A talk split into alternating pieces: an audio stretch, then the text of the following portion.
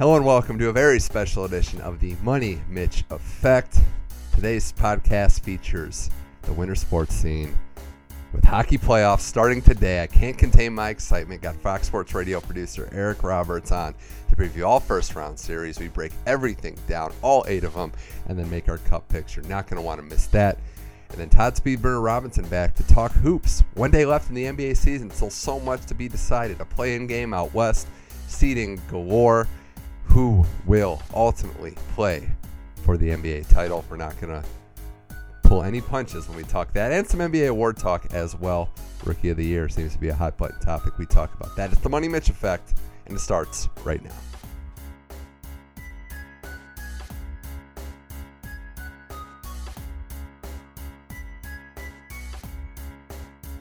All right, it's my favorite time of year on the Money Mitch Effect. While we like sports, uh, just about every sport, nothing gets me going like the NHL Stanley Cup playoffs. And to preview the start of the playoffs for hockey, the first round, reoccurring guest on the show, Fox Sports Radio producer Eric Roberts rejoins the program. Eric, thanks for joining the Money Mitch Effect. It's that wonderful time of the year. Oh, not, not a problem, man. Not a problem. It's the best time of year. You got playoff hockey is there's nothing quite like it. It's a different level of of competition, a different level of passion with the fans around the the, the league. And yeah, we've gotten the last handful of teams, and it's I'm I'm itching for it. That's for sure. This was a very notable year in terms of races during the regular season. I mean, even into the last full day of uh, hockey, there was one game on Sunday that that actually decided stuff too. But that full slate this past Saturday, Eric, we didn't know what any of the matchups were until that day went down. That's pretty pretty remarkable. I know there's a, a new format in the last five years or so, but it really did show you that every point mattered in the 2017-18 season. Yeah, it was a, it was a wild finish. Um, it, it kind of came down to the last couple days, and it kind of was it seemed like every team that needed to, the wins were getting the wins. It was really a tight finish because there was really no team that kind of trailed off. I mean, the Ducks kind of played themselves into home ice advantage in the first round because they were, they were one of the teams that you know really put the pedal to the floor and kept winning down the stretch and didn't really have any slip ups, which could have cost them a, a spot in the playoffs if it had happened. Yeah, and we're going to preview every series here, but just some notes on the final end, uh, the, the end of the regular season. You mentioned the Ducks playing themselves in, really moving all the way up. How about the Flyers, too, finishing top three in the Metropolitan? They needed to basically win to ensure that they'd make the playoffs. They win, get some help, and, and they do just that. And Tampa Bay winning that division. Tampa Boston was the race down the stretch that I was looking most forward to, and just a general appreciation for what Taylor Hall did as well. I think that that's what I think summed up the end of the regular season race for me. I love the uh, fact that it was like a, a can of sardines on both conferences. There was points where I thought the Kings weren't going to make it in, and then um, even to the, to the last day of the season, I was like, well, maybe they maybe they might fall out. So I don't know. But yeah, there was definitely just notable races, and I think that goes to show that you know the talent's pretty evenly distributed among these teams, and I, there's really no clear cut, I think, favor going into this.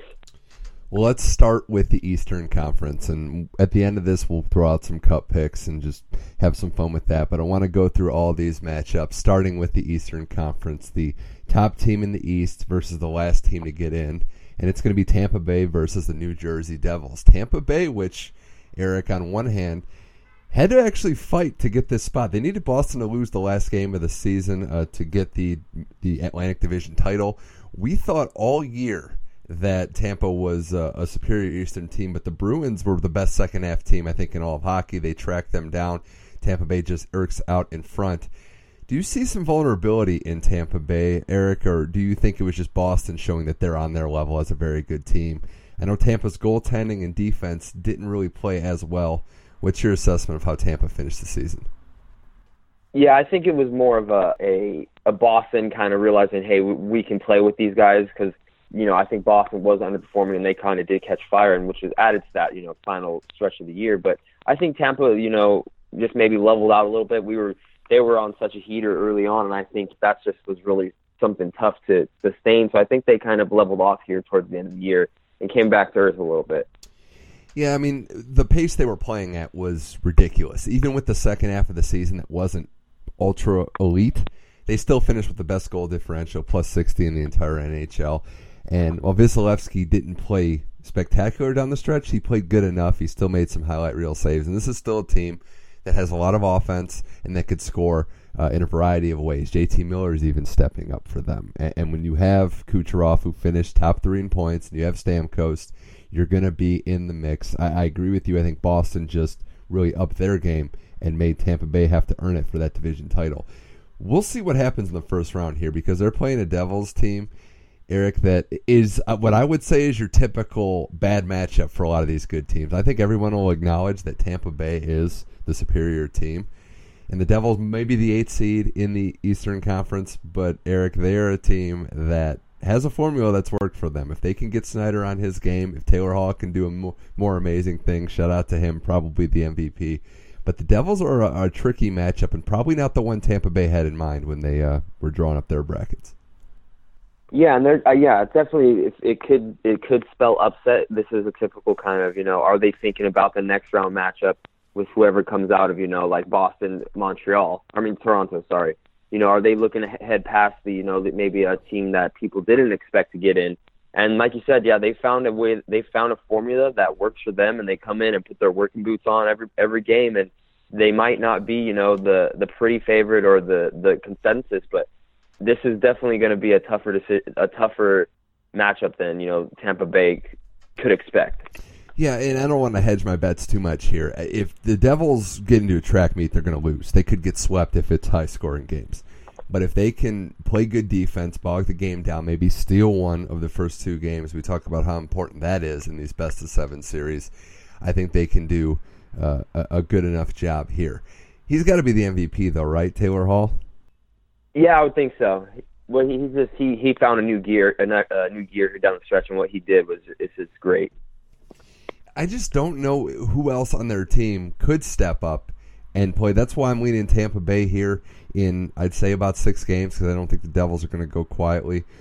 But I just don't know. I, offensively, how are they going to get that scoring punch? They can't take penalties because that will be a lot of power play opportunities for one of the best units in hockey.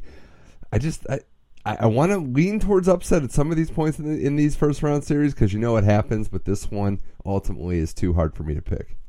Yeah, yeah, and that's what, it's kind of what you every year you go into it and you're trying to find that upset because it happens every year and you're not sure. But this one, yeah, I think they're just too deep on the offensive side. I mean, when you got a second line who is just as potent offensively as you as your first line is in some cases, yeah, it's going to be tough. And this they could have a couple of games where a penalty goes the other way and they blow things wide open against this team. Well, the other division matchup is Boston and Toronto, and I think a lot of us wanted this matchup just in terms of the animosity, the history, and the rivalry. The fact that the Bruins and Maple Leafs have some great young players now. The Bruins reloading with some youth, and that's where I want to start with.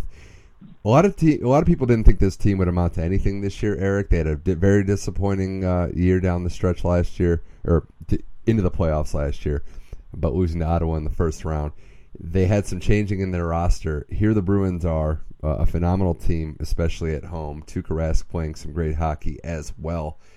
It's not just Marchand and Bergeron. I think that's the most surprising thing. Is it's not the two players, not just the two players you expect to dominate.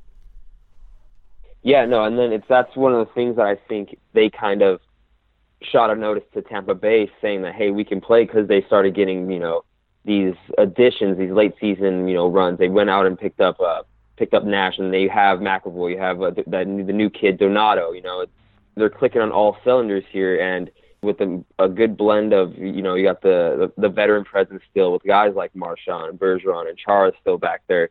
You know, it's kind of a, a coming around full circle just at the perfect time going into these playoffs.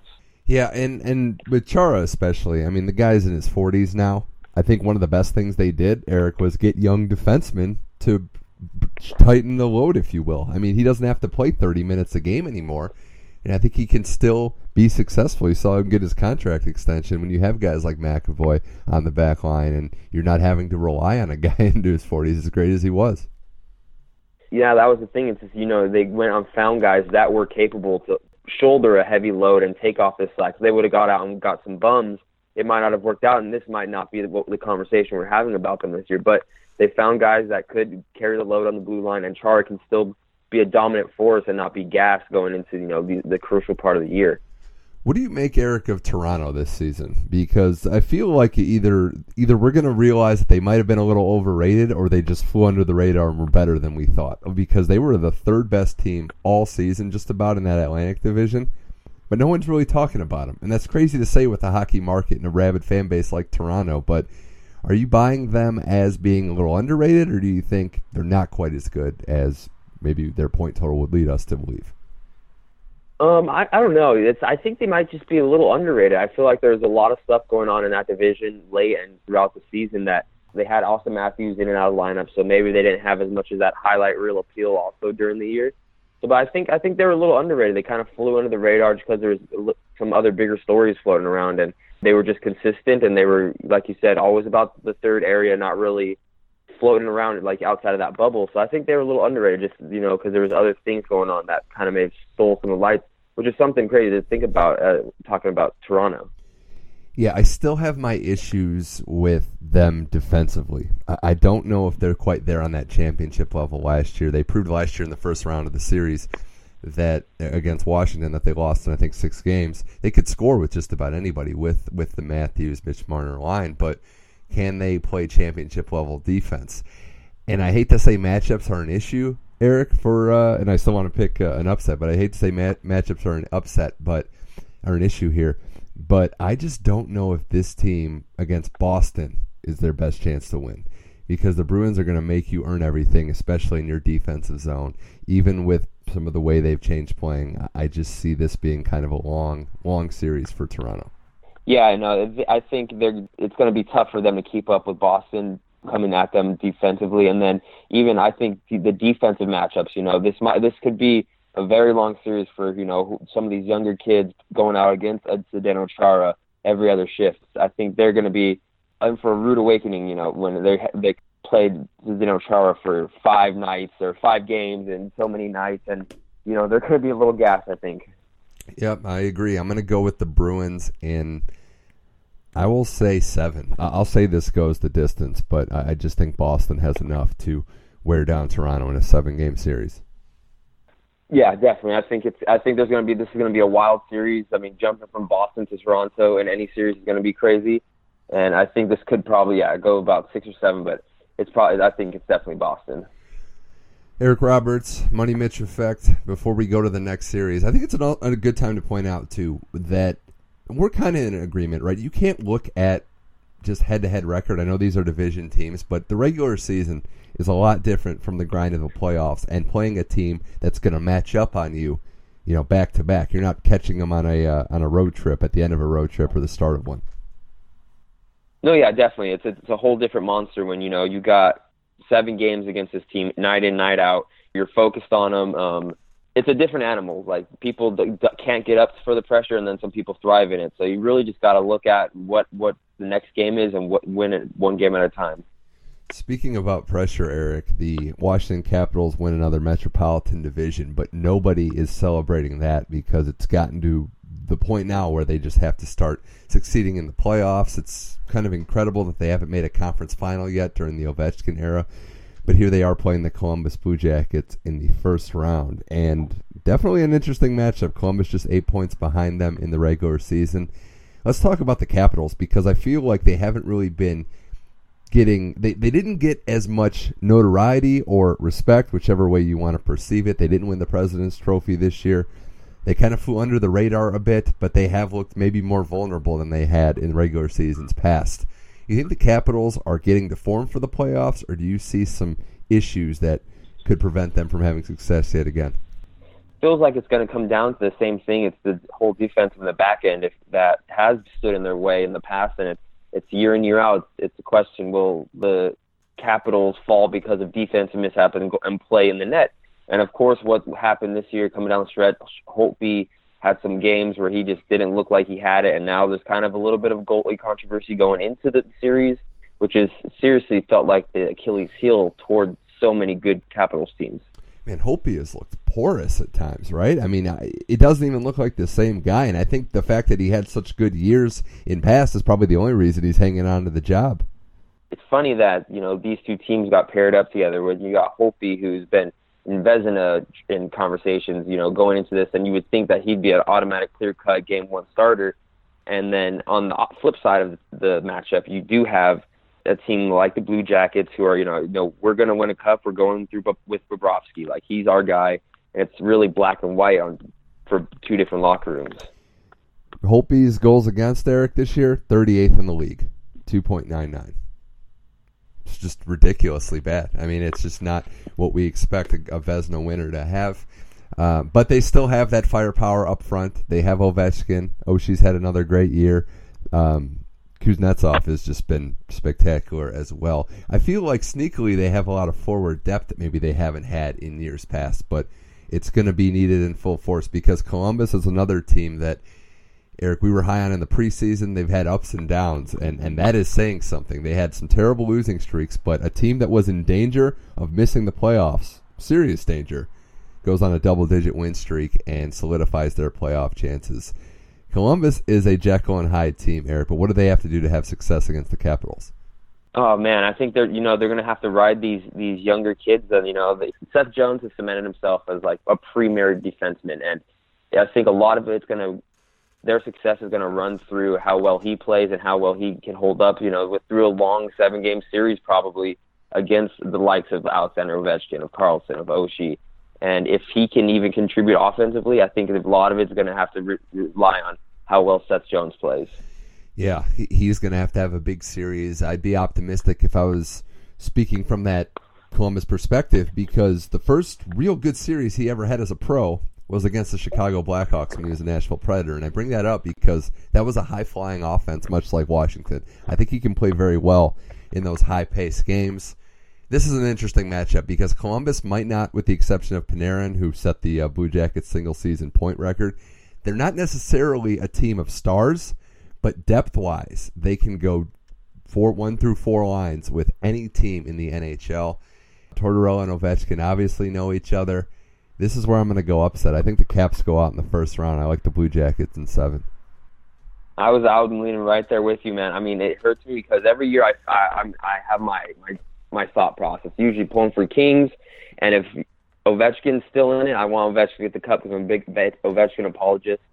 But I think you know uh, there there's just been too many troubles back in the back end where you know you need to have a sense of a certainty, and you know Holtby and that just is too big of a red flag for me. So I think I do think the uh, Blue Jackets upset the Capitals here. Well, if we look at history too, right? What's what's given Washington problems? Really hot goaltenders. Even before Murray, Carey Price took him out with with uh, Montreal. We've seen it happen time and time again uh, with some great goaltending, and I think that could be the case here if Bobrovsky has a great series. I'm just looking forward to it. I think it is a coin flip, and if the Capitals get by the Blue Jackets, they could be very dangerous. But hey, what do we know? I mean, everybody picked Chicago last year to beat Nashville, and look at how that turned out. So I'm looking forward. Yeah, to I mean, it, series. Yeah, and that's that is. I mean, you, you did make a good point because, I mean, this is also this is also a Capitals team who's been very successful to get with the same core for a good amount of time. So they could also flip it on and you know flip the coin. It, it is gonna. I think it does go seven. Once it gets a series gets to game seven, who knows what happens? Honestly. Last one in the Eastern Conference: Pittsburgh versus the Philadelphia Flyers if anybody wasn't a hockey fan in 2012, you should look at the highlights of that series. I don't know if we'll get the full gong show, Eric, but I, for one, am thrilled that this is a first round matchup. Yeah, talk about animosity between two fan, like two, just everything that is has to go and deal with a hockey team or a, a fan base. It's they hate each other. I'm sure we'll see some great signs, some great uh, costumes when when the games are in Philly. You got to really just if you can't get up for a game like this or even get into a game like this, you got to check your pulse. So Claude Giroux had probably his best season as a pro, getting over 100 points, probably going to be in that MVP finalist range. They have scoring depth themselves. Voracek's been great. Couturier has had a good season. But this is a tough matchup from a skill and a talent standpoint. My advice to Pittsburgh, I do think Pittsburgh is going to win this series. Pittsburgh just has to stay out of the trash, essentially because I think the Flyers are going to want to turn it into that intensity, animosity driven game. I know the Penguins have been in two long postseasons, winning Stanley Cups in the past. They may be tired, Eric, but I think their talent will prevail if they don't basically do stupid stuff and take a lot of penalties. No, right, and then it's you see this matchup, and you really just you think back to Philly like Flyers games and teams, and they win these games where it gets crazy and there's fights, there's post whistle scrums, right? And it always seems like those are the Flyers teams that that have these deep runs. And if yeah, if they can keep the crowd out of it, even stay out of the box, don't get into the the penalty parade. Crosby and the Penguins. I mean, should, they should be able to. But if things do get a little messy, I think that would play right into the Flyers' hands. This is one where the fans could actually help sway this series because we've seen Pittsburgh get a little rattled at times, and I do think that the Flyers have the advantage on the physical side. I think their depth down to the third and fourth lines is a little better than Pittsburgh's. But if the star players show out, it, you're going to have a tough time convincing me to pick against Malkin, Kessel, and Sidney Crosby, who, congratulations to every other player this year that's had great years, but – Crosby still, with some of his primetime goals, shows me he's right at the top of the NHL apex with level of skill. Oh yeah, I mean he he had what back to back games with crazy yeah. batting it out of the air. It's like you think the dude should at least take a little step backwards, and he looks like he's taking leaps forwards. It's it's ridiculous, honestly, the the clip he's playing at, and yeah, on paper and just basically skill matched to, like to skill. You got guys like Malkin Crosby out there every other shift, and then you got Letang back, who wasn't part of the team that won the cup last year. So it's like a team that honestly is the same every year. Another they got another great player that wasn't even available to them last year. So we're both in agreement there. Pens moving on. Money Mitch effect with Fox Sports Radio producer Eric Roberts. Let's go to the Western Conference, and I want to start out west in the Pacific Division with the Vegas Golden Knights taking on the Los Angeles Kings. Now, this division was kind of in a distant fourth place with the rest of the divisions this year in terms of point totals at the top and really quality of play at times. But Eric, I don't think we'd be total homers saying we're drinking the Kings Kool Aid in this series, given that they have played pretty well down the stretch. Quick's back to being, you know, a great goaltender. Kopitar played well. Brown scoring goals. But I'm looking at how the Vegas Knights finished their season. Not very well. They weren't the team that they were in the first half of the season, and teams started to beat them in Vegas. Is there a real possibility for a Kings upset this series? Oh, I, oh, I, yeah, we're we are definitely drinking the uh, Kings Kool Aid here because they came out hot, and it was honestly that they could not lose on home ice. But now, you know, they that was that was their Achilles heel, and as to a point, because now we're winning in home ice, and they aren't on. We're beating them on home ice when they aren't even a great road team. So they've come down to earth a little bit, and you know the Kings are a good road team. They're they're a seasoned veteran team. Um, they've been there before. They know defensively who they are. They're one of, if not the best defensive team in the league. And I think, yeah, I think this could could blow up on the the Golden Knights here pretty quickly. And you know, a, a great season, but when it losing when it matters most. Now, I know that the they've been there before narrative can sometimes be cliche and, and could be pretty tiresome and lazy at times. But when you take a Kings team that has won Stanley Cups with a lot of the core members that are on that team, and you flip the script and say Vegas has had, other than Fleury and James Neal, really limited experience, I think that's what's going to be uh, the fascinating thing. What does Vegas do in their first playoff run? Now they are playing with house money, no pun intended, but it, it is going to be something to see Vegas in meaningful games against a team that, like we said earlier, is going to scout you and play you on back-to-back consecutive nights, consecutive games. Yeah, and, and it, like you said, the experience narrative can be a little tiresome, but this is one of the ones where it's like it's the elephant in the room. You got to think about the number of times how many how many players on this Kings team have their name on the cup twice. And how, how many, many players won, on the how many have won big road games too? Yeah, I mean they they've gone yeah like one on one of those runs they won three game sevens on the road. I mean, and some of these guys haven't even been in the building for an NHL playoff game yet. So it's it's it's it's the elephant in the room. But this is one of those things where it's like, oh, but, but what if? But with this locker room, I don't think this is even a what if scenario. Like you look at the who's leading them and the leaders in that locker room, and I think they got the the young guys tucked under their wing, and they'll be blinders on to all the outside nonsense. Well, I like the Kings here in six games only because it's never easy with the Kings. They never just take care of business quickly. It's always dragging on more. Yeah, so I wouldn't. I wouldn't even be surprised if they lose. They go down 0-2 in the series, just to make things a little interesting for everybody. Before we move on, Eric, quickly as a Kings fan, where do you rank this Kopitar season? There's been a lot of good ones, but I feel like this one might have been up there given the magnitude of what he had to do to put his team in playoff position. Oh, it's it's yeah, it's been another level. He's setting career numbers, and you know what? I like to think about it too because he's found another gear for him, and you know he's in the Hart conversation because of it. But he's also like pulled up the play with so many other players around him. Like you look at the season Dustin Brown's having, he's not where near having the, the rebound year that he has if Kopitar's not playing with him. He makes everybody around him better, and he's out there for every scenario, and it's it's insane the way he's playing.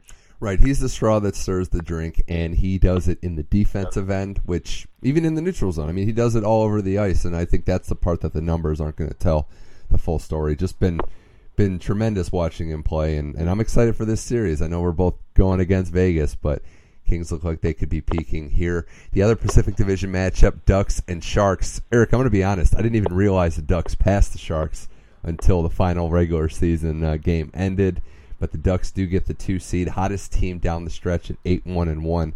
The Sharks are another team that has had their runs.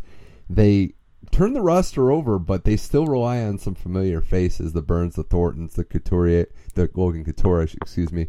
Um, this is another matchup that I don't really know what to do. It has the feel of a betting stay away because we know both these teams can rise to the occasion, but also choke when the big moments come. Yeah, and that's the thing. You know, it's the Sharks had a kind of quick little mini rebuild on the fly situation. You know, and now they even added on, uh, here at the deadline. They brought in Evander Kane, but you know, you, we do kind of have that recency bias because you never, you don't really know who to take because they have you have seen both of these teams collapse in the past. Um, you know, the Ducks with the early season sweep, countless game seventh loss between the both of them. But and it's it's I'm you know what as a Kings fan, I was just happy we didn't pull either one of these two because I didn't want this is probably this is going to be possibly the Penguins Flyers has the the potential to be a little chippy, but this is probably going to be like a big boy hockey series. You know, six or seven just grueling physically, bang them out games. And I was just, you know, Kings get get through the Golden Knights, let them beat each other up, and then we'll see who even comes out of the rubble of this series. How many skirmishes do you think Corey Perry starts? uh, he'll he'll probably find one before the game even starts in the in the warm ups. Yeah, I mean that's that's his role to be a pest out there, and he's also highly skilled at doing it, uh, scoring goals. If I was doing a confidence pool on series picks, this would be my least confident. Just want to point that out. Uh, I, I'm not entirely sure which way I'm leaning, even as I say this, but I'm going to say Anaheim, if only for the fact that Kings Duck Kings Ducks next round would be a very great battle of LA, and I just do trust Anaheim's roster depth. I think they, you know, they dug that hole early in the season. They had to play well down the stretch. The Sharks, I think, were a good story that overachieved and took advantage of a of a suspect subpar Pacific Division. But I think ultimately talent wins out. The Ducks were in the conference final a year ago. I think they win this series in a full seven. Yeah, yeah, I'm I'm right there with you. I don't think, and I, I'm kind of even just rolling with you know the Ducks are peaking at, at the right time, and they're they're they're clicking on all cylinders at the perfect time of the year. Getzlaf and, and Corey Perry, they've been there before. They know how to do it, and it's it's kind of it's this weird old heavyweight match in the in the West in the Western Conference that just happens every year in and year out. You know, got the Thorntons and the Perrys and the Kopitars and just duking it out, and whoever comes out usually has a pretty good shot at getting the cup. But I'm going to go with the Ducks here. Let's look at the Central Division, the last division left. Two more matchups to get to. The Nashville Predators won the President's Trophy this year, which is truly remarkable. The first time in their franchise history they finished with 117 points, most points in the NHL, and they're playing the Colorado Avalanche in the first round, which is another tremendous story. All things considered, the Avalanche, who trade away Matt Duchene during the season, Nathan MacKinnon goes crazy. They beat the Blues in the last game of the season to get to the playoffs. I like the Avalanche story. I think it's a good one, but I think they're going to get demolished in this series, Eric. I think the Preds are just too tough. Yeah, this could be a quick one. I mean, you, you you could you could think sweep. You could definitely have plenty of reasons to point sweep, but I mean, most people might give them five. Maybe try to squeak one out at home, just kind of out of respect thing for what they have done. But yeah, this this is a very good Nashville Predators team, and you know, the I think the Avalanches. Um, it might about be time like just about midnight there for them. What I think people didn't realize last year was how many players were injured during that run for Nashville. Johansen didn't even play halfway through the conference final and into the finals. They had that player uh, Fiala who broke his leg during the Blue series, and they traded for Nick Bonino. If you add that to the fact that Pekka Rinne is significantly better this season than he was a year ago, I mean, you got to consider this team uh, clearly based on overall talent and how they played the front runner to go to the Cup final. Yeah, and then you know, and then they they they deal with Mike Fisher retiring over the year. Now they get him back for a, a, a veteran, another veteran presence who can still play, obviously, with a fresh pair of legs that hasn't been through the whole season grind. I mean, yeah, this team is already deep team last year that came so close, got even deeper and even better. I think Fisher just thought the team might not be as good. It might have been flash in the pan, and then they started winning. He's like, "Wait, I got to get a ring if I can, if I can." He's like, "Yeah." I mean, like, "Well, man, guys, I was, I was this this vacation home looked a little more appealing. I didn't know you guys would this, be this good. Let's hit a couple more roadies, I guess." Yeah, it's either that or Carrie was just getting sick and tired of him you know, taking up time in the house, something there. He might, yeah, he might have honestly wanted to get away from her. She seems a little fiery, man. I don't know. I, yeah, and you know, I, I gotta. It's funny when the Predators sent a catfish because of uh, the uh, Panthers overrule. Which, by the way, the goal no goal rule is just it's insane. I don't know what goaltender interference is. We've gotten to a point now where the catch rule seems more reasonable in the NFL. I just I don't know what the rule is going to be from play to play, and I and I also in the back of my mind, Eric, think it's going to screw some team in the playoffs. Oh yeah, it's it's it usually does. There's usually one moment where it's going to come down to either that or like slow replay of something in some kind that's really just going to put a glaring spotlight on. It. It's probably going to be a goal interference call in like a game seven or something in overtime, and it's going to get called back, and people are going to be outraged or like outraged. It's just a matter of time. I just hope it's not on the Kings. That's all I want. Yeah, I, I, would hope so too. I'm going to say sweep in this one, but four or five, I think that's what we're looking at. This would be a truly amazing upset if Colorado pulled it off. And then the last one, Winnipeg and Minnesota. Very, very good matchup there. The Minnesota Wild with 101 points taking on the Winnipeg Jets, who finished second in the NHL with 114 points. Eric, they had the best record at home, 32 7 and 2. And they also had the player who scored the most power play goals this season at 20, Patrik Laine. I'm very bullish on this team. I'm not going to hide that going into this preview. But I do think the Wild, given how they play, can make this a series, given that environment, given their experience. Winnipeg, though, is just too tough in all phases of the game.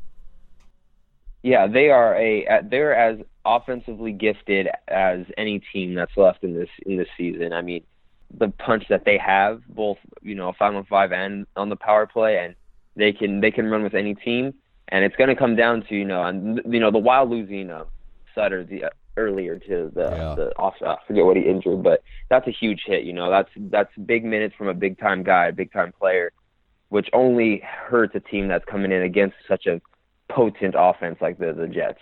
You know, and, and I'm glad you brought that up because that's going to be a backbreaker with the team that has as many bodies as the Jets and are as big and physical. That, that's the one thing they've had with Scheifele, with some of the guys up front. Laine has some size.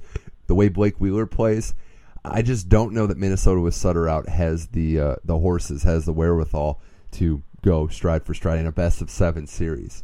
I think they could push it to six, but I just like how Winnipeg plays, and you know for a fact that fan base is going to be going crazy to see their Jets back in it and with a legit chance to win. Oh yeah, there's you know there's several teams that you like to see in the playoffs just because you know you're going to get a crazy atmosphere in a wild game, especially you know if you get an OT winner or something on their home ice. Winnipeg's always circled, Boston's always circled, Washington's even circled. There's just these teams that are, and then you got you got the reason you know the Jets they're they're playing in an old AHL arena, so it's a small, it's tight, everybody's on it, it gets wild, it gets loud. They'll be doing the whiteout I love watching Winnipeg Jets playoff games. Oh yeah, it's going to be good. Uh, with all due respect to the state of hockey, I'm going to go Jets in six. I just think they're too tough. Laine's been amazing. Only thing he hasn't really you know shined on is that beard, but maybe when he gets a little older, it'll it'll come through. Yeah, you know, you forget these guys are kids, man. You see, you look at him and you see him with the facial hair, like, oh, that's right, this kid is only like in his twenties. What the hell? Well, it's crazy. I think he's you know one of only three players to get 40 goals in a season before the age of uh, while being a teenager. It's Gretzky, him, and I forget the third name, but um, yeah, I mean, just an unreal season. I want to give one last shout out to who the guy that tied for fourth in the league in goals this year, Eric, tied with Evgeny Malkin, 42 goals. Eric Staal. Not who anybody he's would really, expect. he's really found a team, man, and a system that works for him. You know, it's it's he's he's clicked, man. He's got like a pep in his step out in Minnesota everyone thought he was done. He was washed. He could have been signed by just about anybody, and uh, Minnesota finds him, and he does very well there. So, barring a, a stealing the series, I, I gotta like Winnipeg here. All right, Eric Roberts, Money Mitch effect.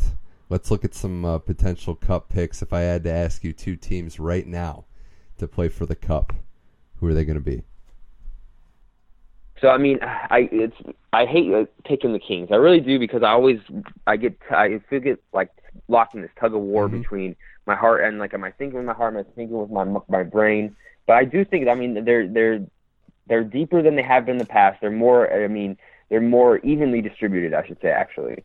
And they have the core. They have guys you know that've been through the hall. So I do like the Kings coming out of the Western Conference. I think you know they probably run into a Predators team, and then I'm just strapped in for one of the most wild rides of my life, and a probably seven game series between the Kings and the Predators. But I do like the Kings coming out of the Western Conference. Okay, and in the East. And in the East, I mean, there's so. So I've been I've been actually teeter tottering here between the Lightning and the the Penguins, mm-hmm. just because I I mean I I'm right there with the kind of same argument. They have the steps and they have people that have been successful more so on the Penguins, but the Lightning, they've been there every year. You know, they might not have taken that last step to get there, but I'm going to take the uh, I'm going to take the Lightning over the Penguins in the Eastern Conference Final. Okay. Well, with all you know, first I'll say with the Eastern Conference, I agree. I like the Lightning. I think they're going to be. I think they'll be able to get through the Bruins in the next round, and I think the Metropolitan's going to be some pretty physical, physical hockey. I just think Tampa Bay has the depth to get through it. With all due respect to the potential matchups that we could see the Battle of LA, Pittsburgh and Washington again, Tampa Bay and Boston, the second round series, basically the series this postseason I'm most looking forward to seeing is Nashville and Winnipeg. I just think that's going to be amazing. I'm going to pick out of the Western Conference to play the Lightning in the final, the Winnipeg Jets. And I'm picking Winnipeg to win the cup. That's my team right now. That would be a wild series. Winnipeg and Lightning, right? That's what you said. Yeah, yeah. I think. Uh, yeah, I think that would be going with. a Steven Stamkos, Patrik Laine headline oh. series. That would be that would be insane.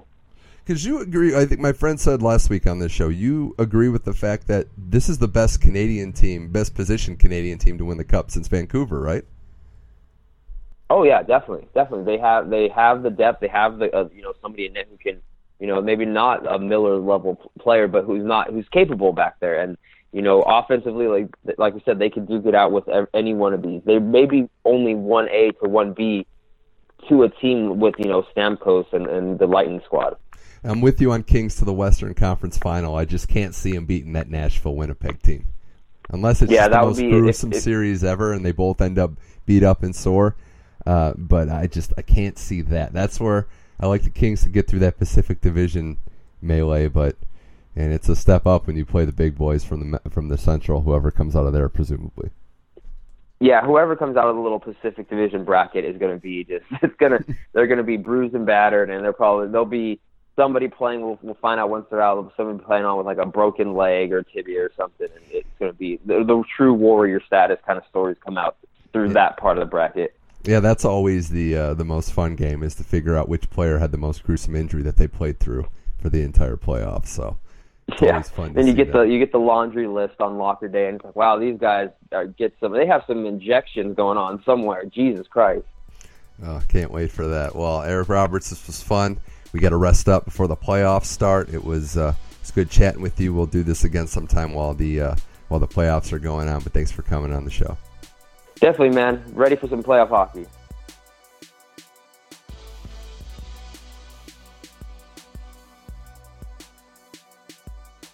Huge thanks to Eric Roberts for appearing on today's show. Big Stanley Cup playoffs coming up. I think this will be one of the better ones.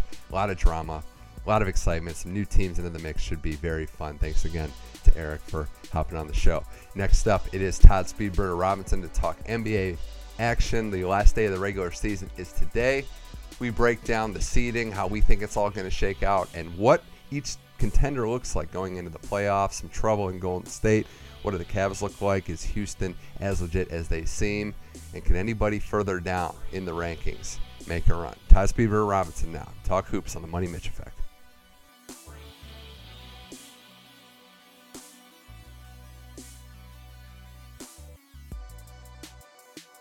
All right, one day left in the regular season.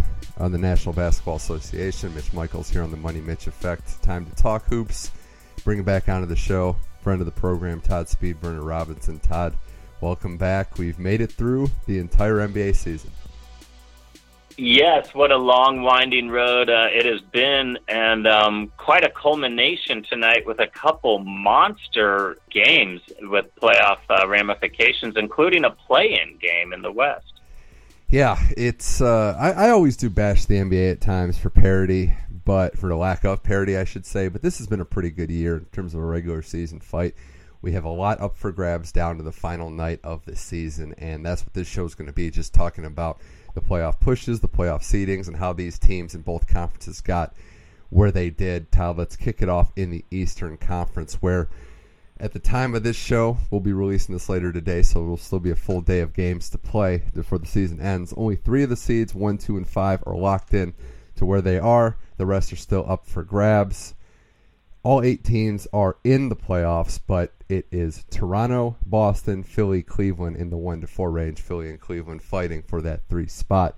Start at the top, Todd. The Raptors get the one seed, and if I talked to you about a month ago, we'd probably be drinking more of the Toronto Raptor Kool Aid. But since then, they've kind of struggled a bit. They've lost some big matchups to some top teams. Given the state of the Eastern Conference, some injuries, you think the Raps are legit this year, or is it same old, same old Toronto? I definitely think they are improved and more legit. Does that win them the East? Uh, they could bump into LeBron in round two. So, and what a load he's carried. I, you know, I think they're very legit.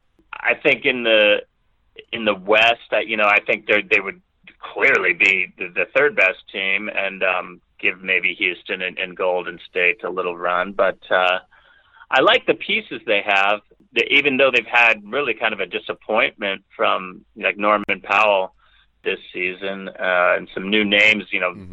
Van Vleet off the bench. Yes, so, so they, I think they're legit with the rookie helping them out, uh, Anunoby, kind of a defensive specialist. I, I think they are legit. I just don't know that um, LeBron's greatness will be vanquished by them. Uh, but that's uh, that's what makes the playoffs uh, kind of interesting coming up here. Yeah, depth wise, they're a lot better. Uh, you, you, always wonder about LeBron and this team, and if it's a big brother, little brother mentality, because they were the team, the Cavs beating them twice, uh, and beating them with LeBron going crazy, doing just that. I think part of it is the fact that we just haven't seen them. We haven't even, I mean, Todd, we haven't even seen them win a game one at home, which is insane that they still can't do that yet. Maybe it changes this year. Um, but I think a lot of people, and this will segue into the next team, are more on bullish of this team because of what's happened at the top of the conference with the Boston Celtics. I mean, they were a team that we thought was finally a legit contender for Cleveland in the Eastern Conference. Depth, you know, length on the wings, and then all the injuries started, culminating with Kyrie Irving. I, I don't want to write off a Brad Stevens coach team from doing some damage in the playoffs, but they pretty much have no chance, right, without Kyrie to get to the finals. Yeah, in terms of taking the East crown, you're going to need your superstar. Uh, I like Rozier a lot in his place, uh, a, very quality backup and kind of an unsung out of nowhere. But yeah, you're going to need your star. Tatum has cooled from his, you know, really the first 40 games of the season. He was kind of in fuego, the rookie. He is still a great talent, but uh, you know, uh, came back to earth somewhat. Jaylen Brown has been, uh, you know, he's he's kind of up and down, but he he can explode a bit, you know. But they still, I talked about this when we were when we did a little podcast in November. They still don't have like a big shot blocking menace in there. No, they don't. Um, and uh, I do think Tatum hit that rookie wall. You you've seen flashes. Jaylen Brown. I mean, he dropped like 21 in the first quarter last night. I think there's a case to be made that they could, in theory, get to the conference finals, but you're going to run into either Cleveland or Toronto, and that's where I think it has to end. Um, assuming things go according to plan. It's just it's unfortunate because Kyrie was was coming into his own earlier this season, but those knee injuries are tough, and I think a lot of people forget Todd before you know he hit the shot and before he was Kyrie the wizard with the ball. This is a guy that's had some injury problems. Oh, totally. Yeah. No, he had a, a very hard time uh, playing really 70 games uh, first few years of his career.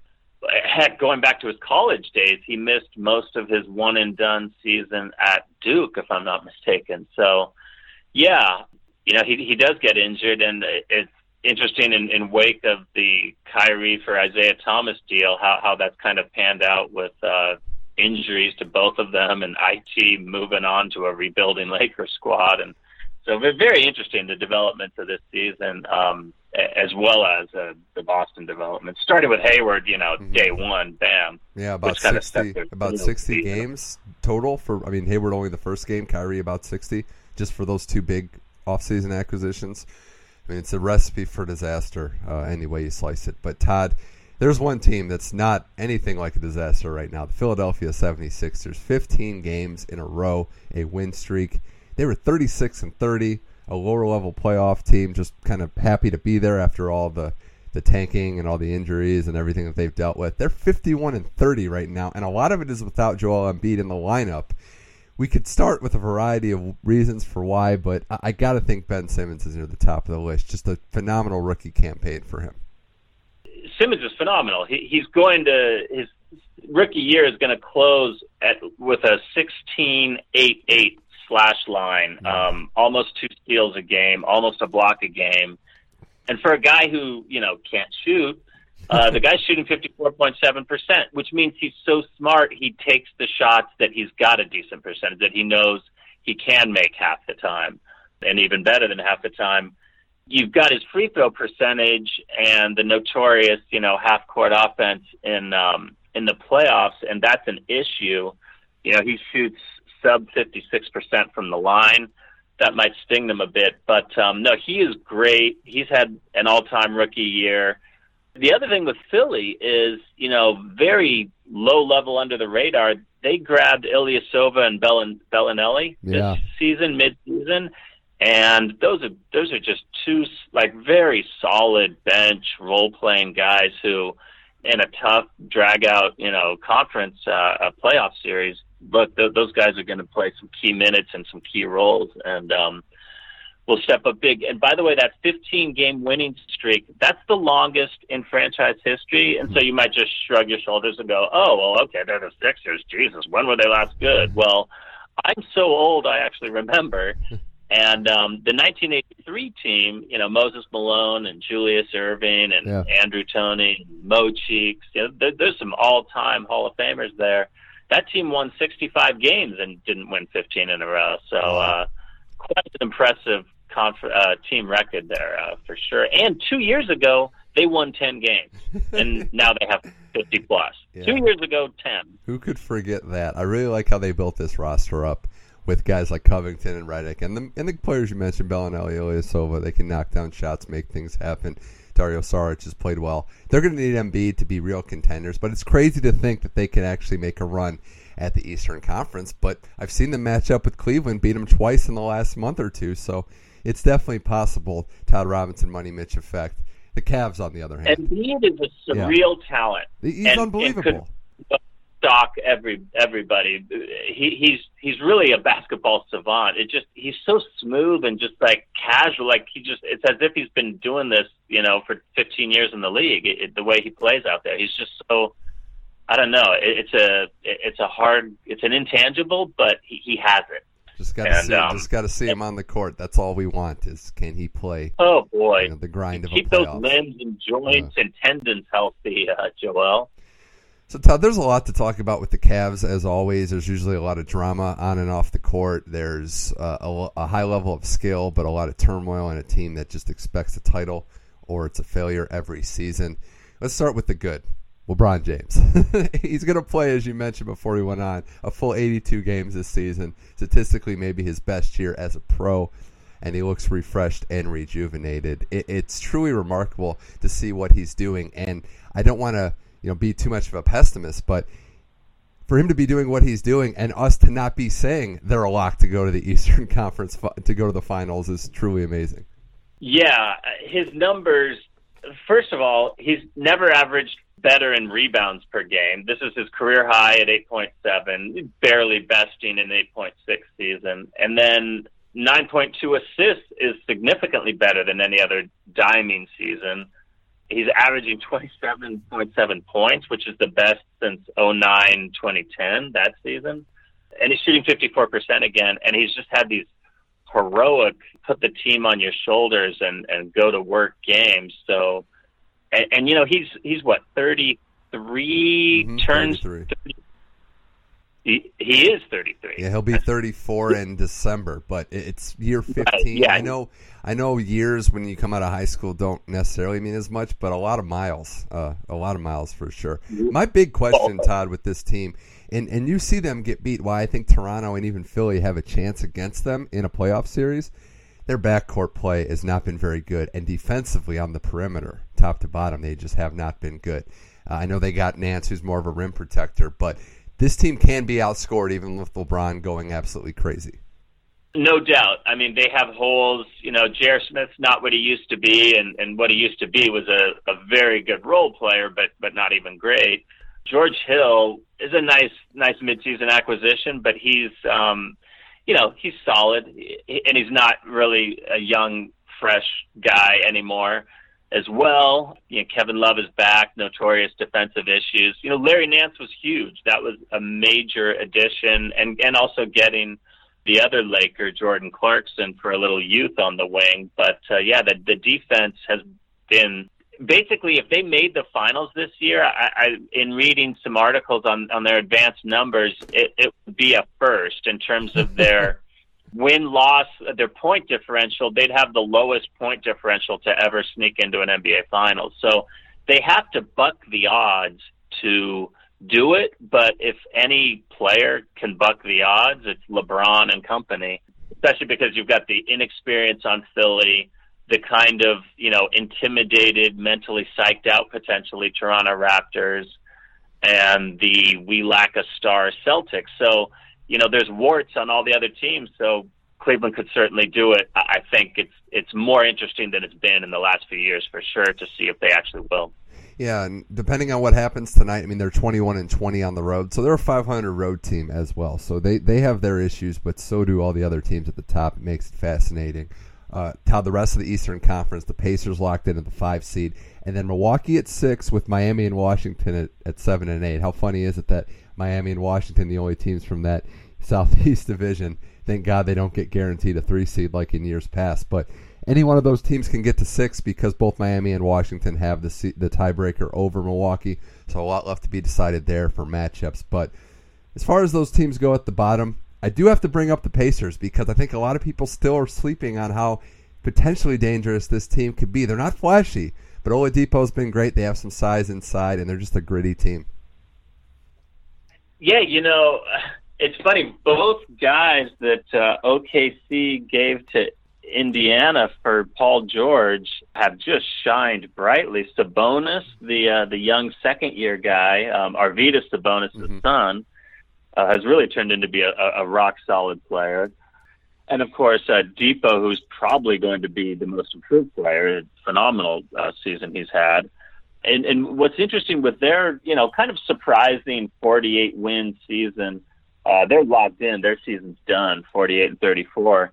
But um, they're doing this with Miles Turner taking a massive step backwards. Mm. He uh, he is just really not. Um, I, think he had concussion issues, and I don't know if it's lingering or what. But he's just been a shell, a quiet shell of of the player that he's flashed glimpses of being. So it's it, very interesting squad that that Pacer squadron. Yeah, and, and I think they're especially if Philly drops out of the three seed, that could be a very dangerous series there. I just don't really trust any of the other teams in the Eastern Conference. Washington, it's been the same old story of they got these two great players in Wall and Beal, but they just can't put it together. Um, seems like something's missing there. Milwaukee doesn't really. I- don't know if we found. I mean, Kidd got let go, but the right coach, the right system to really utilize Giannis. And Miami is going to be, you know, a ferocious team, but I think they lack in the talent department. So I'm not as bullish on the bottom of the East past that five number as maybe some other people might be. No, I, and I'm we're uh, in agreement there. Definitely, they you know they're they're nice teams, and um, I mean there were times in the East when 40 wins was getting you an eight seed. So it's nice to see that at least we've got some solid winning records at the bottom, but uh, they're not probably not ready to battle. Uh, certainly the top four, uh, the Toronto, uh, Boston, Philly, Cleveland uh, grouping. Especially Philly with Embiid, of course, uh, being the big key. It's going to be when he comes back. It's going to be an interesting playoffs, but the first round might go chalk as it usually does in the Eastern Conference. Todd Robinson, Money Mitch effect. Let's look at the West. Starting out with Houston, got to give them their props. They're either going to go. They look like they're going to go 66 and 16 this year, which is stupid, especially since they've lost what two games since the All Star break. They've been phenomenal all season, but we know this team's going to be judged on how they do in the playoffs and if they win a championship. You gotta like what you've seen though, and the potential's there to certainly go all the way. Given that Chris Paul and Harden have played about as well as anyone could have imagined together. Definitely, and Chris Paul is someone who doesn't get mentioned a lot. You know, Harden's throwing up another phenomenal statistical season, joining uh, you know the 30, 30 points a game club and uh, and another club 30, 30 points and seven assists. I've actually have a list of all the guys in NBA history who've averaged 30 points and seven dimes, LeBron, Oscar, Jerry West, Iverson, Dwyane Wade once, Michael Jordan once, Tiny Archibald, Westbrook, and Harden. So it, it's phenomenal the numbers yeah. he's putting up. But uh, yeah, CP3, rock solid, and I think he, you know he's going to be so motivated. You know, that's a hyper competitive guy who just didn't, you know, a little bit on his own didn't get it done with the Clippers, and a little bit just, you know, the the other players weren't, uh, the roster wasn't deep enough around him. But um, another stealthy midseason acquisition, Gerald Green in yeah. Houston. You know, here's a guy who was known as a high flying, straight out of high school guy from 2005, way back then. But he's still only 32, and he's got some of that athleticism. And uh, he's kind of defined himself a role in the league. He rebounds okay at small forward. He, he bombs threes and uh, can play a little D. And, and it's really neat to see him play a significant 20 minutes a night role, especially as Ariza ages. Um, you know, he was in the 2004 draft, so Trevor's getting up there. So a, a key little acquisition to, uh, and as well, the improvement of Clint Capela yeah. who's stepped up his game very nicely this year as well. He's perfect for that offense as Capela, and we know Harden's been just a, a, an unbelievable player. He he's cut back, I think, a little bit of his ISO ball as well. I think Houston's going to be very dangerous, as we all expect. Their their rival, the team that everybody expects to be okay, I should say, is Golden State. But Todd, they're seven and ten in their last seventeen games. I know Curry's been out; they've dealt with some injuries, but is there more to this than meets the eye? Are you in the camp that it's the Warriors when Curry's back they'll be fine, or is there some serious red flags and dangers for this team? Well, it's it's hard to say. Oh, Curry will come back and they'll be fine because what will Curry be? Ninety percent, ninety-five, a hundred, eighty? We don't really know precisely. Yeah, they they they seem a little edgy. Kevin Durant has yeah. really like uh, morphed into a very chippy, technical yeah, getting those ejections. Yeah, you know, he he was a very kind of easy guy to root for in OKC. Quite kind of a quiet, humble superstar, and he got real emotional when he won the MVP in OKC a couple years ago. And now he's kind of the villain and the, the black hat and the black cape. Um, and the whole team is kind of so it's um it's a tough call I don't trust them. I it, any team that goes stumbling, almost like a, a drunk guy stumbling down the street, you know, wandering, you know, a zigzag pattern. That's kind of how they're stumbling into the playoffs.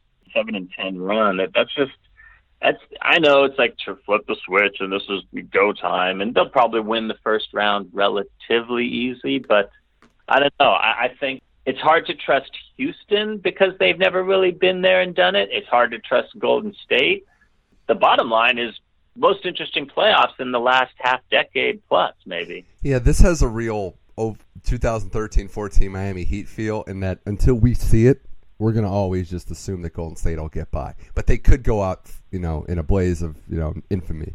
They could get not swept, but you know, five, six games just beat down away in a way that Miami did. That wouldn't surprise me either because we just haven't seen it. We expect them to be in that title discussion until they aren't if Utah gets the three seed and they, you know and they get them in round two, wow, that's that's going to be uh, you know Rudy Gobert. Now you got to deal with defensive, just you know, as excellent as Houston is offensively, is almost you know Utah defensively. So you know that that's a nightmare for a team trying to gel and then trying to mix Curry back into the equation, assuming he's ready to come back in round two. So yeah, yeah, there's uh, there's some intrigue out there for sure.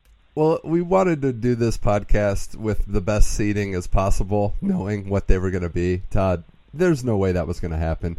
Teams three through nine in the Western Conference, with eight and nine playing a playing game tonight, are separated by two games.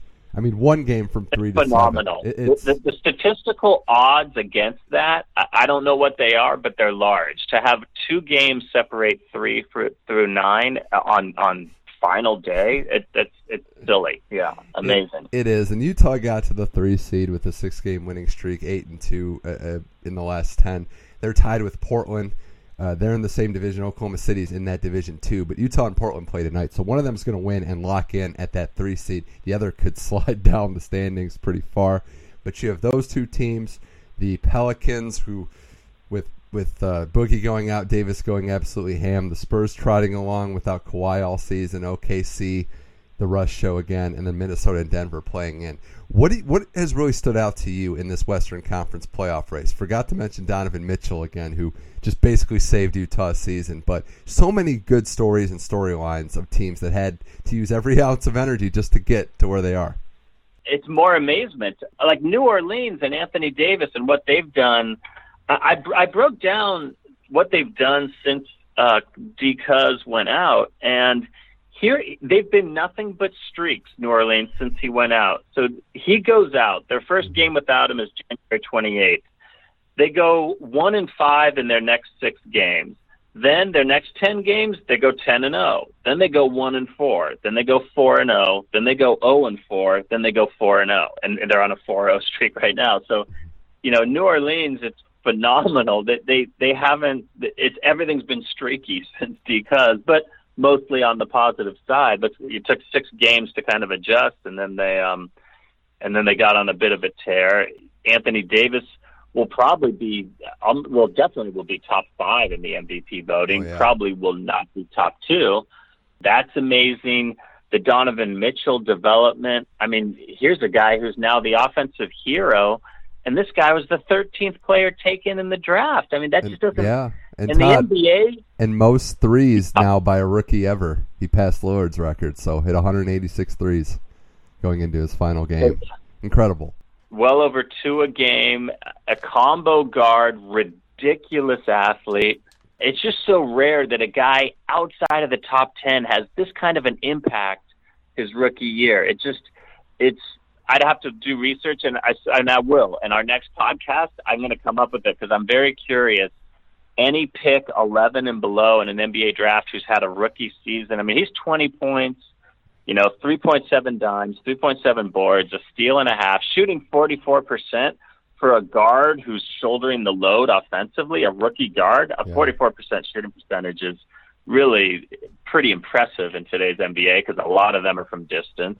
I think he's 38 point something percent from distance. So, you know, he, he he's an amazing story, and combine that with Rudy Gobert and you know Ricky Rubio there now, and Favors kind of getting into his role, and Joe Ingles, who kind of just he's your classic savvy white guy, just kind of gets it done with a minimal amount of athleticism and burst, but um, he's just a baller. He's a player. So, and, and how about they're, they're an interesting team. Yeah, how about Russ at OKC though? Because I, I want to change topics there. He's 16 rebounds away tonight from getting another triple double average for a season. He got 18 a night ago. He clearly knows what he's going for. Oh yeah, he's he's going for it, and I think it's it's a testament to his greatness that people are kind of a shoulder shrug at a second straight triple double season. Whereas last year it was kind of the talk of the league that you know he's doing it, he's going to do it. Wow, wow, he did it yeah, he's plays 9.9 rebounds uh, a game, going to lead the league in dimes, 25 points a game, and you know he's it's kind of under the radar, but he is uh, for his career 8.2 assists a game. That's number 12 all time for his career. and this is a guy you think of as you know like a, a ball hog and, and shoots too much and a big score and and all that, but guy throws some amazing passes too. So um, I don't know how much I believe in OKC as a threat. No, yeah, um, I'm- but I'm- i I'm do believe out. Westbrook's a phenomenal guy to watch, and um, and it's it's still amazing what he's doing. Yeah, Melo just doesn't seem to have it anymore, which is sad, um, or, or at the very least, not fitting in on this team. But even so, I mean, I gotta say, w- the Spurs getting here, Todd, has just been insane to me too. Because talent-wise, I don't think they're in the top eleven or twelve based on who's actually been playing in these games in the West. But here they are, right at the sixth seed, just trotting along. Yeah, and and you they're breaking in a second year point guard um, who's really not a shooter at all, and and they've you know I I don't know maybe it was 35, 40 games into the year where they they put in uh, Dejounte Murray and sat Tony Parker wisely, I think, um, both for this season and the future. Uh, you know, LaMarcus Aldridge has stepped up. Um, the weird Kawhi, you know, that that was mysterious from the get go because from the get go preseason, you know, they were like maybe he'll be ready opening night, and then it wasn't even close. It, it's very bizarre, but but they've Pau Gasol gets it done, kind of. You know, ten points, eight boards, helps out a bit, and he's doing ten points, eight boards in, in sub twenty four minutes a night. So, you know, he's very efficient. Patty Mills. I never liked the guy, but he does what he does. Yeah. Man who's man who's still getting 20 minutes a night, which is like, wow. He's 40. He truly is 40. And Yeah, So, and their splits at home and away. They're thirty-three and eight at home, fourteen and twenty-six on the road. So, um, yeah, it's just been a bizarre season. But credit to Popovich. traveling is tough on old men. I, so, that's uh, true. A lot of Vicks Vapor Yeah. Rub and stretching beforehand.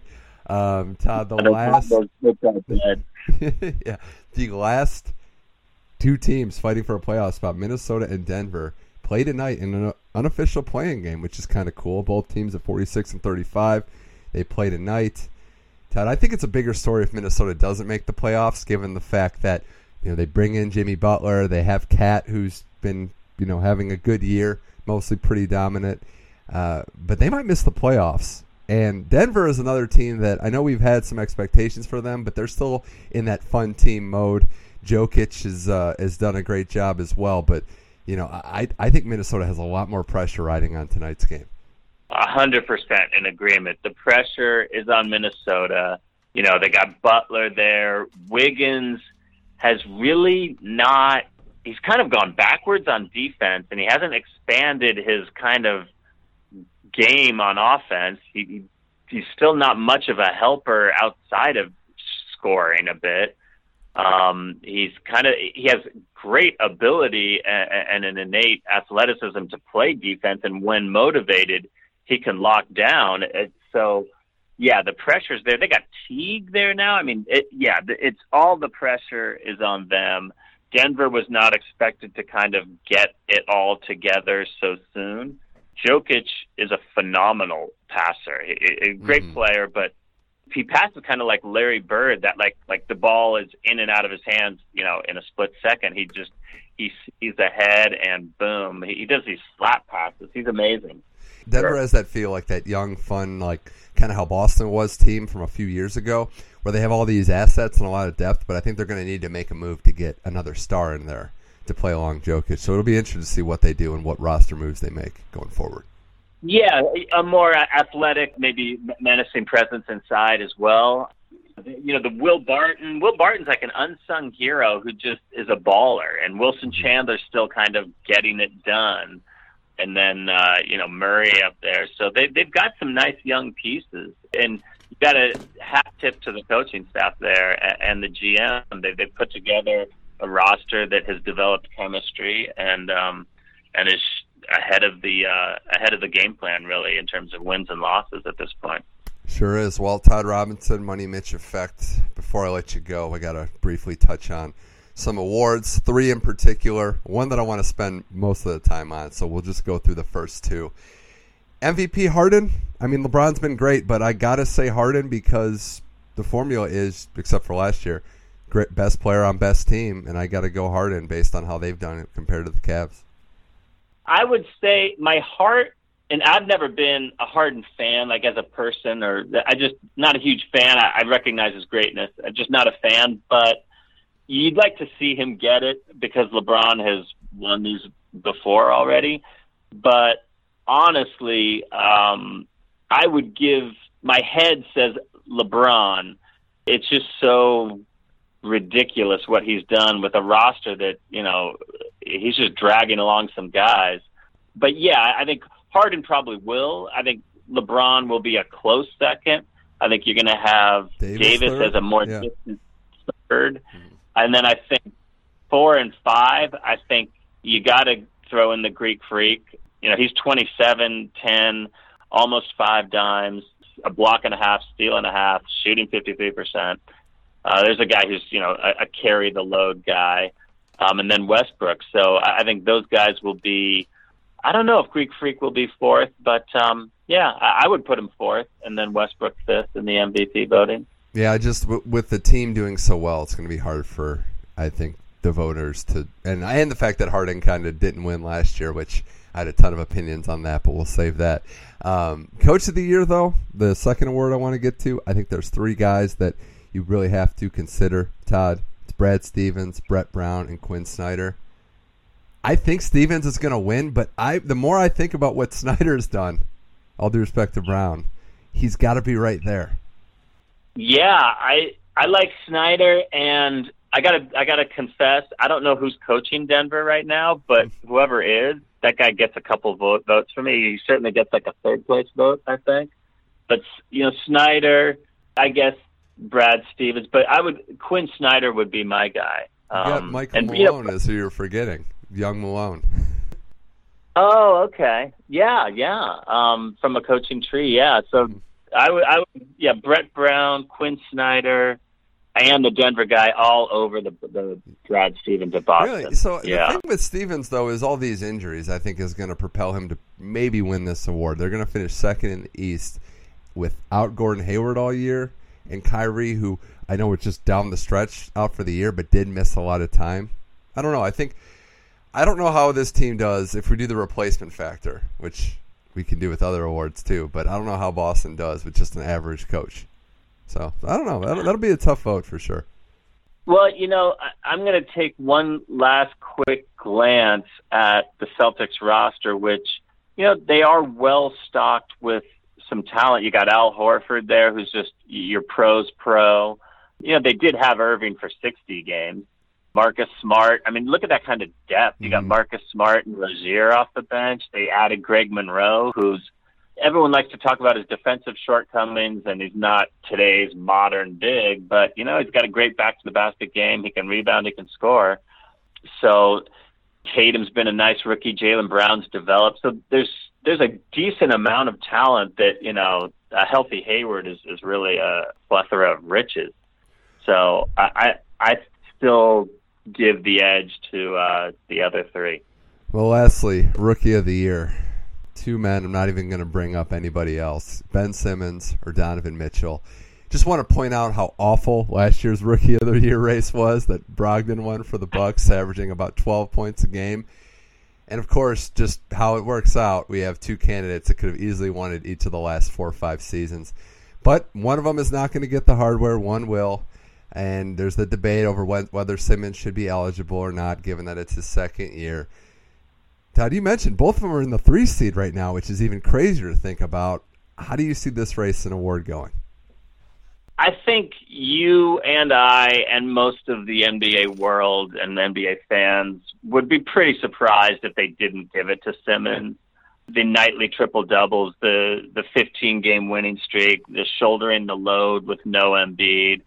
Um, as phenomenal as Mitchell has been, and, and we touched on that a little bit ago, I think you you got to give it to Simmons but yeah, the fact that both candidates are number one this strong in terms of their performance, their numbers, and they're just coming in and and being so so good at both of them taking over NBA games as rookies. Uh, that's amazing. And to be on three seeds, potentially both on three seeds, that's unheard of, really, in, in a rookie race. Usually, your rookies they go to crappy teams, and the crappy team maybe wins seven, eight, twelve games more the next year, and and maybe they win their rookie of the year, but the team's not doing much, and so there's kind of a less pressure on these rookies. These are two guys who are doing it while jockeying for you know top four seeds in their uh, conferences. It's, it's phenomenal. I don't like the rule personally. I think it should be a true rookie to be eligible. That's just my personal opinion. But the rule is the rule, and that's why Ben Simmons I think is going to win. And yeah, it's unfortunate for Mitchell because he, he did save their season. If we want to talk about pure importance, it's the whole MVP versus most you know outstanding player award. I think there's a definite argument to make over Mitchell being more important to his team's success getting that three seed. But Simmons has been the rookie of the year. He's been consistent throughout, and, and you know I think it did clinch it. Embiid going down, it's it's weird to say in a way, but that's what I think clinched it to me. Embiid goes down, he keeps his team trucking along. So sorry, Mitchell. Sorry, it's been uh, it, it's a tough year to lose it out. But if, if there's any consolation, it looks like you have a great career in front of him. Donovan Mitchell is this year's James Harden from last year. And the sorry, your season was so phenomenal, you don't get MVP, and that's what we're saying to Mitchell. You don't get Rookie of the Year as phenomenal as you were. So, and, and yeah, Malcolm Brogdon. I mean, it's like. yeah wow, we were really scraping the bottom of the barrel for decent rookie performances last year. Maybe we'll get um, to a point. Rough. Yeah, maybe we'll get to a point where we could have co. If a if a season's so bad, you can just give out two the next year. I don't know. it's just it was seriously just last year and and, and slide Simmons into last year's slot. Really. Uh, uh, all right. Well, Todd, this was a blast. We'll have to do this again when the playoffs get going and we finally do know what some of these teams are doing and who they're playing. But Todd Speedburner Robinson, thanks for joining today's show and talking some hoops. Yeah, no doubt. One thing we didn't touch on on awards is most improved. I gotta believe there's nobody in competition with Oladipo. Correct? Yeah, I. you're right. I didn't even bring that up because it's been so far out of sight and out of mind since about December. so, um, right. yeah, he's he's gonna win most improved and. Uh, just been great to watch him play. Is Gobert defensive player of the year? Do we give it? To, I, he's just such a factor. He's such a factor, would, yeah. and he's such a big man. Yeah, it's been weird. I mean, obviously, no Kawhi. Green hasn't been quite as good as he was last year. I think he'll be a finalist, but yeah, that's my guy for sure. Yeah, uh, Rudy Gobert. So, so, so, I think now we've covered all the bases on the awards. There we go. There we go. Todd Robinson, thanks I'm again. going to take another sixty seconds. thanks again for joining the Money Mitch Effect. Hey, good to be here, Mitch. Uh, take care then.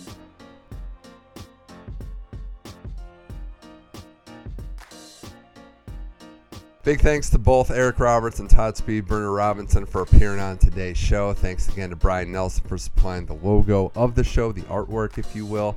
Tim Adams for supplying the music, and everybody out there for listening. You can find this show and all episodes of The Money Mitch Effect on SoundCloud, iTunes, and Google Play.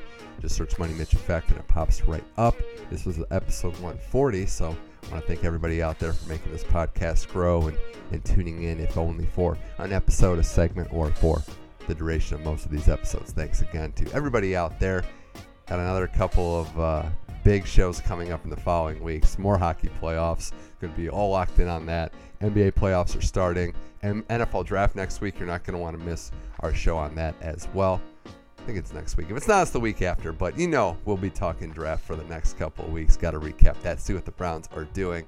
This was the Money Mitch Effect. I'm Mitch Michaels. Until next time, keep enjoying sports.